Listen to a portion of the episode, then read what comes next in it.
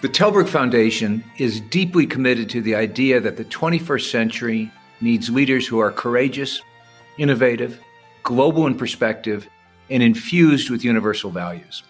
That's why we created the Tallberg SNF Eliasson Global Leadership Prize. It's also why this year we established an emerging leader category, searching for leaders who have already had impact, but whose leadership is still growing and evolving.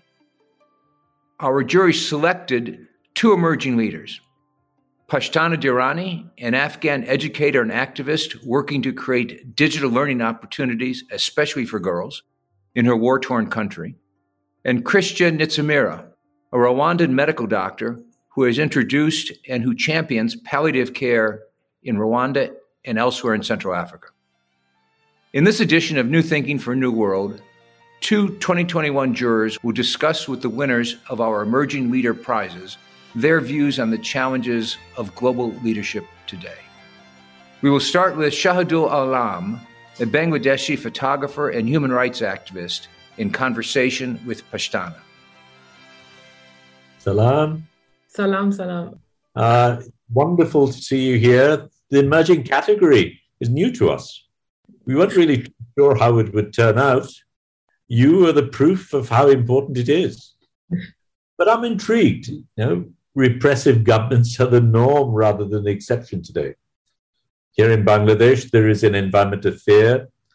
While there are protests by students right now, the protests are difficult and dangerous to organize.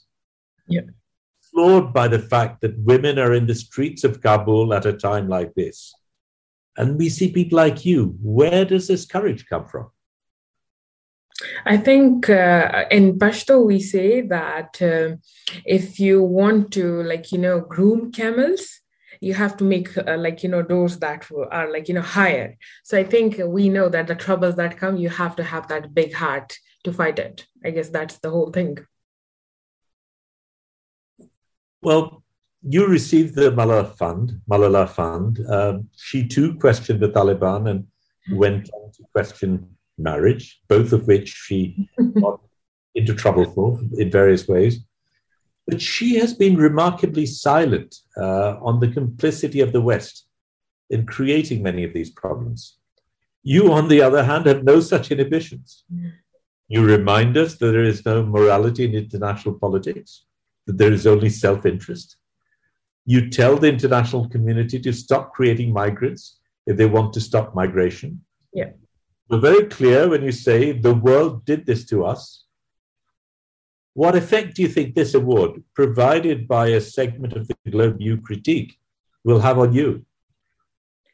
I think when I was very young, I have always been this headstrong. So I always make sure that people around me do know what I think, even if they don't ask for it. So when I was very young, my mom used to tell me, you know, you need to learn some diplomacy because uh, you cannot just uh, criticize people, you cannot just point fingers.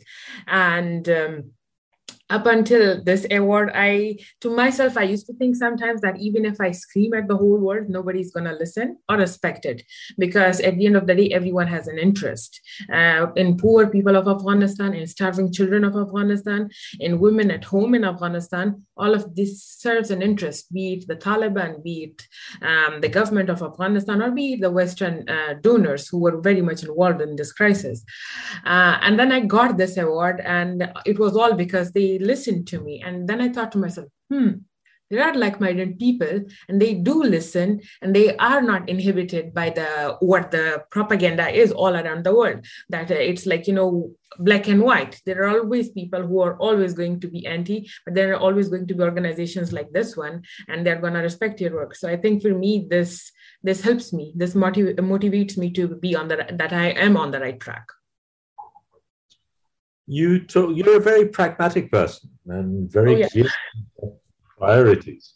You talk of policing, you point out the weakness of the logic of the Taliban as well. Uh, you talk about women being sexualized. You talk about curricula, about rewriting history. What can you do at a practical level to prevent this happening?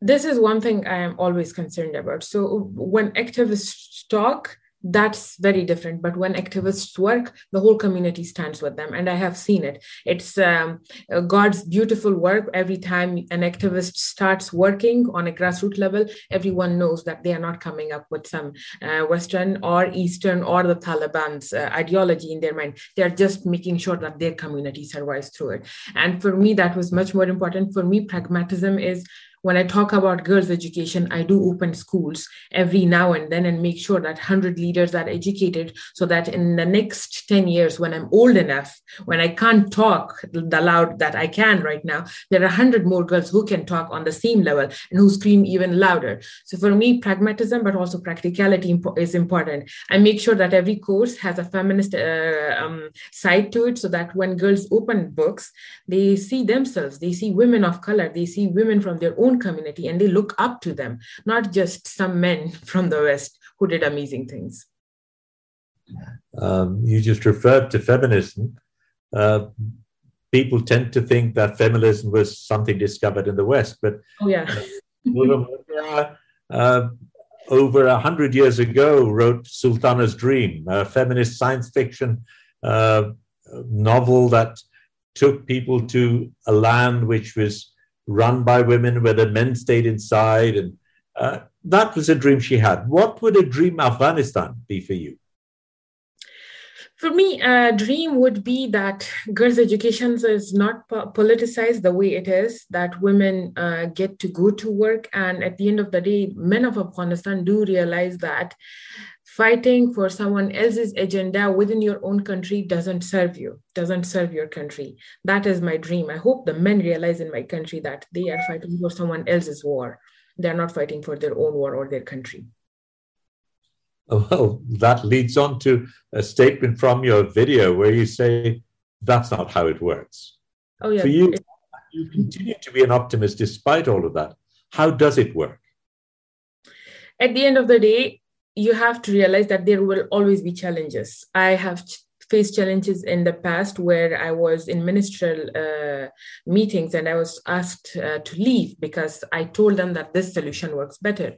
And I still strived and I still had the community that supported me and they stood with me and they opened the schools with me while the donors who actually went to the same place a million times to, to launch the same school, we opened actually new schools and kept them running. So that's how it works you believe in your own community. You believe in your own people. You make sure you give them the right to educate. You make sure that you facilitate it. You don't give it to them you facilitate it. And you make sure that when you know there are better resources out there you make sure that those are available to your people because they need it the most. And you are the educated one in them.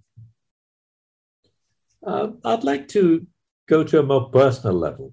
Uh, surely doing what you do in the community that you're in is not easy at many levels. But what are the personal struggles you've had? What are the responses you've had that have surprised you? Uh, what have been your disappointments?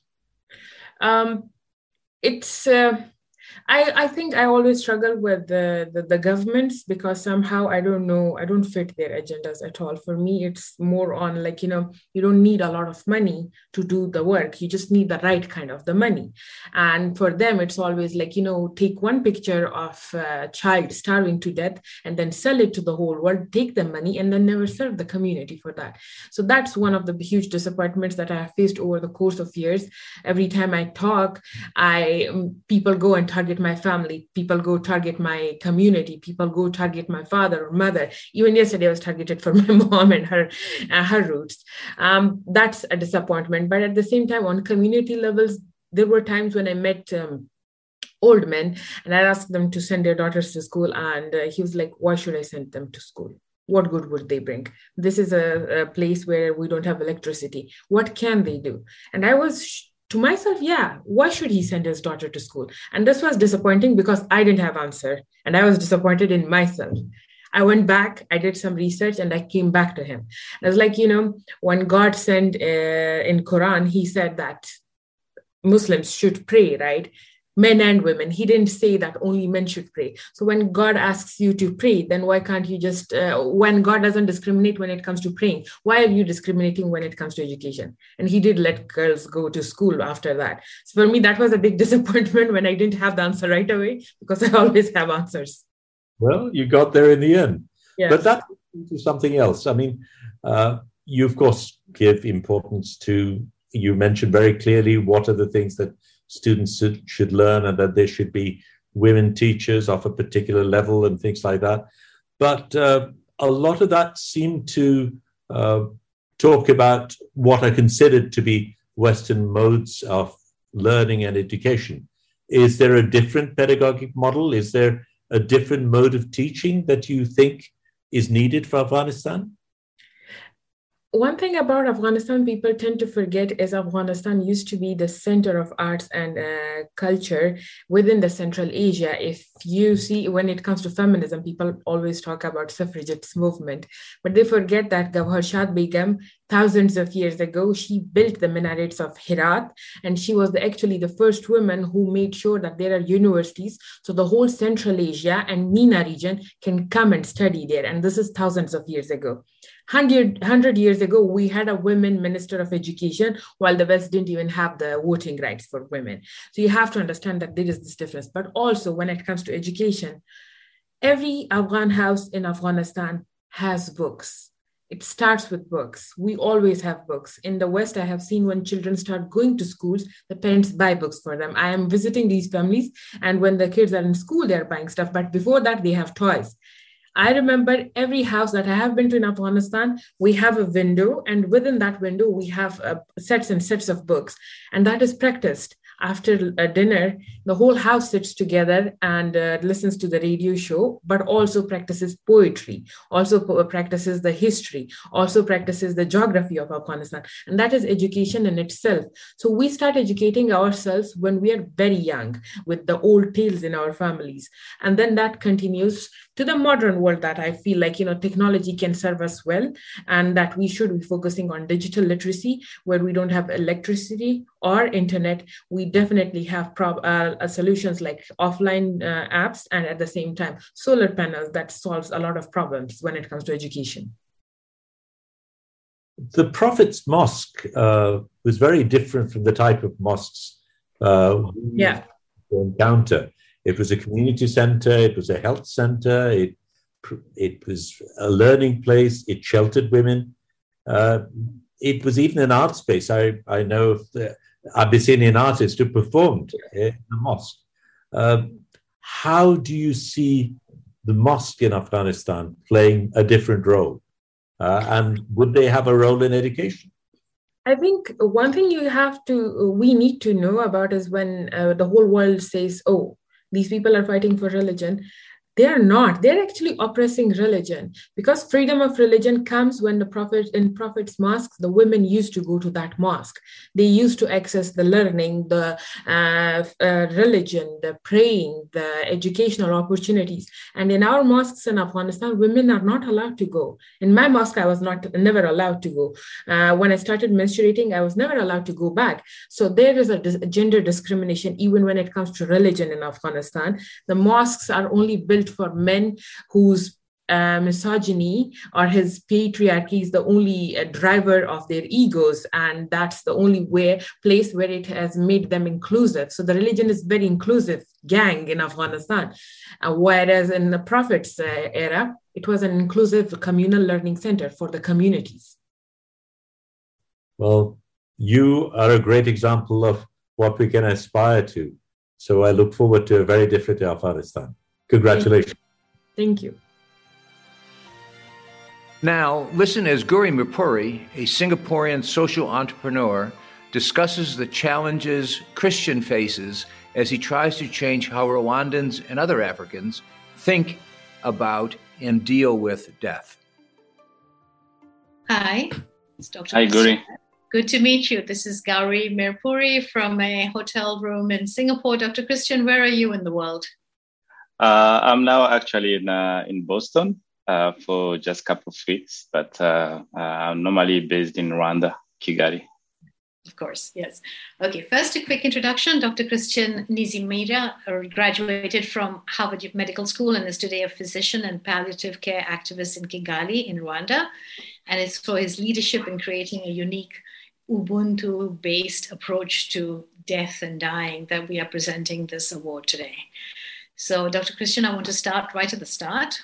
What were some of these, the pivotal points in your life that jolted you to change your mind and set you on a different path? Thank you, Gauri. Uh, I would like first to join uh, my uh, colleague, the other winners, to thank the Tallberg uh, Foundation and the jury uh, for this opportunity, and especially uh, talking about palliative care and end of life care. So, which is sometimes considered by most of people the fifth wheel of the courage in the public health system, which is not. And one of the two two main points uh, made me to be uh, fo- uh, to change and uh, and focus on palliative care. One was the um, uh, the consequence of the genocide uh, against the, the Tutsi in 1994, when I just realized that I can contribute to be a physician, but not only a general practitioner, but to be a surgeon. Then I went to medical school and after medical school, I went to district hospital. And uh, when I was working in district hospital, I met a, a patient, 24 years old, who was really dying with uh, liver cancer. Uh, and the saddest story is um, his mom came to me and kneeled before me and asked if I can give something to him, then he can sleep and wake up no more. In that time, I felt that I failed twice. One as a physician, because I was feared to prescribe morphine beyond, there is so myth beyond uh, using morphine, opioid. And second, as a Rwandan, because in our culture, when an elder person kneel before a young person, culturally, you are failed. So, and then from that point, I changed from my dream to be a surgeon to a new passion, to be a palliative care physician. Interesting. So the genocide, how old were you at the time? I was 16, 16 years old. That's going to have a huge impact on you. Um, mm. The talk to us about the myth of morphine. You know, your work has led to a five-fold increase in its prescription uh, in your country. What is the myth, and why did you challenge it? One of the biggest myths uh, surrounding morphine is uh, morphine hasten deaths. So uh, people fear uh, in most of African countries, people and my colleague physician as well, they fear to prescribe morphine. People think that if you prescribe morphine, uh, the next day or the next couple of minutes, the patient will die. And uh, unfortunately, uh, that you increase the suffering of the patient, but not only for the patient, but also for the family members, in the environment also of the patient. And uh, it, it was really imperative as uh, when I, I shifted to be a palliative care physician and I've been trained in palliative care, then I just realized that uh, we need to use morphine more and more for people who have severe pain, of course. And uh, it's, it's release uh, the physical pain, but also it decrease anxiety and, uh, and depression for the patient and the family members. So we tried through education and advocacy to making sure that people will not, uh, you know, uh, still continue to fear about morphine, but they need to use it. Yeah. Sure. So you were trained in the West, but you came back to Africa and realized very quickly that the situation, the culture is entirely different. Just talk about that. How has it affected your approach? How did you change? Uh, well, I, I realized that uh, context, context matters. So you cannot apply uh, something in one side of the world and put it another side of the world. So education doesn't necessarily mean duplication, but rather than adaptation. And before to adapt, you need to adopt and what is already existed. So then I realized that the matrix of care uh, in palliative care is completely different from West uh, to, to, to Rwanda. Let's I can take one of the examples. I I, I realize in uh, in Rwandan context uh, we have a saying: when you are well, you belong to yourself, but when you are sick, you belong to your family. So it's not about uh, the patient's autonomy will remove the community responsibility. It's both. So you will have it's why we're using a butterfly approach which is in one wing, you have the patient autonomy about choice, expectation um, from the patient. And in other end, you have the community responsibility because the patient is not an isolated component out of his community. The patient is part of the community and the community is part of the society. So it was really, really important to understand that and to work on that uh, platform uh, for something already existed.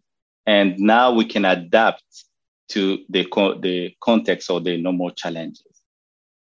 So it was interesting. I was listening to one of your interviews and you said uh, patient is in hospital and his immediate family or the family that turns up to support him can be anything between 30 people and 50 people. So, what, at a practical level, give us an example of how you would approach this in a hospital ward. How would you bring this um, sort of uh, community that he's surrounded by into the process? Yeah, one of the um, uh, let's say one of the solution uh, because as the patient is part of the community, you need also to bring the community as a support.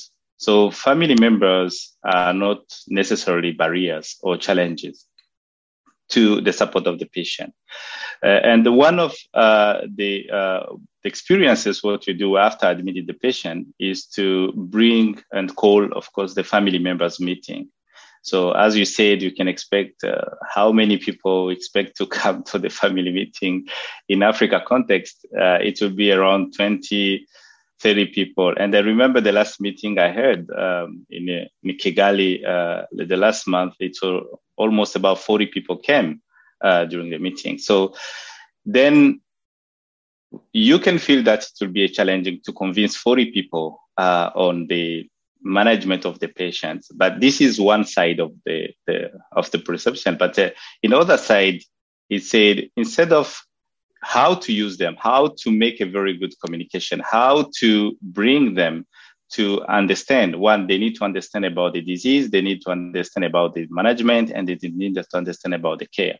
So then I came to realize to set up a concept which was coming from um, some of uh, um, existing language and uh, and and the traditional way of uh, of sharing stories in, in Rwanda, and uh, using animals archetypes to describe the suffering of family members. So then, from each family members, you have a different language and you have different solutions, and that was really important. And also, one of the most important thing is to identify who is the lion.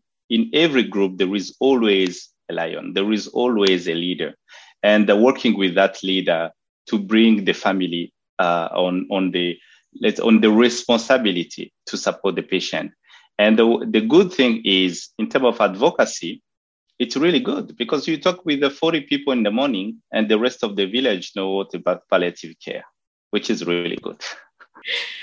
I'll jump to my last question since death is not a taboo word in your world. But let's talk about your obituary. What three sentences do you want written about you when you die? Okay, uh, good question. It's not common to uh, coffee. so three words: um, resilience, hope, mm-hmm. and no regret. Resilience, hope, and no regrets. Yeah. And uh, are these the three things that keep you going as a leader in, in the work that you're doing on a day to day basis? Yeah, as my uh, part of the, uh, my colleague said, uh, you know, um, leadership is more about character than a position, and the challenges challenges are an inspiration to bring change in our leadership. So, and I think uh, what makes me wake up every in the morning is in our my, i have a different leadership. My leadership is not about to have followers but i'm a following because the leaders are patients and the, what i'm doing is just to put a soul in our leadership and that will make a difference to impact people i love that that you don't have followers but that you follow the patient. Thank I'm you still, so much. I'm still following the patients because they are the leaders. I'm the follower. I wish you, wish you every good luck in your in your work, and it was uh, such a pleasure to chat with you. Thank you. Thank you, Dr. Christian. Thank you for joining us. Please rate our show on Apple Podcast and subscribe. Meanwhile, you can find us on Facebook, Twitter, and Instagram. Or you can subscribe to our newsletter at tallbergfoundation.org to learn more about our work. That's T A L L B E R G foundation.org. Thank you, and we'll be back again next week for another episode of Tallberg's New Thinking for a New World. This podcast was brought to you through the generous support of SNF, the Stavros Niarchos Foundation.